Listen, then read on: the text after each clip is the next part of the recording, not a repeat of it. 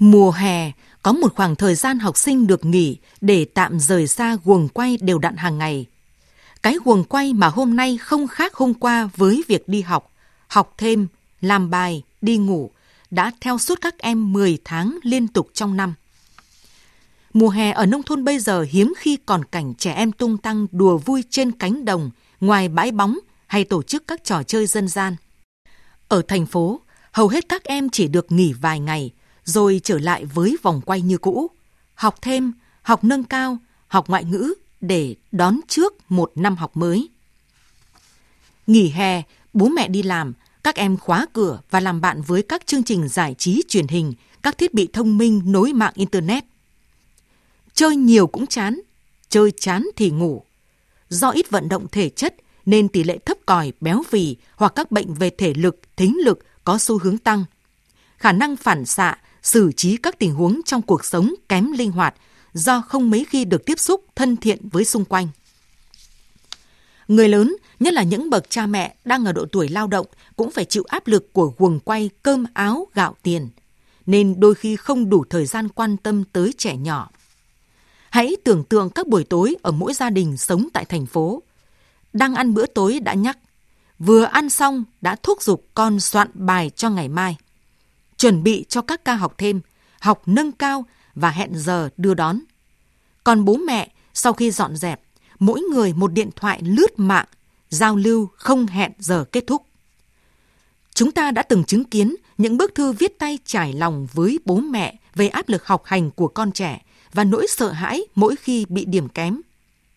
Chúng ta cũng đã từng thấy có em mong ước giá mà mình được bố mẹ quan tâm gần gũi như chiếc điện thoại di động. Chúng ta cũng từng nghe tâm sự của những em luôn có cảm giác cô đơn trong chính ngôi nhà thân thương của mình, nhất là khi gặp chuyện phiền toái. Đã là người lớn thì ai cũng từng là trẻ con, nhưng là trẻ con thì chưa bao giờ làm người lớn. Trẻ con sẽ có cơ hội làm người lớn, còn người lớn sẽ không bao giờ trở lại tuổi thơ. Năm nào cũng phát động tháng hành động vì trẻ em với khẩu hiệu hãy dành cho trẻ em những điều tốt đẹp nhất. Nhưng, người lớn thực sự đã làm gì cho các em?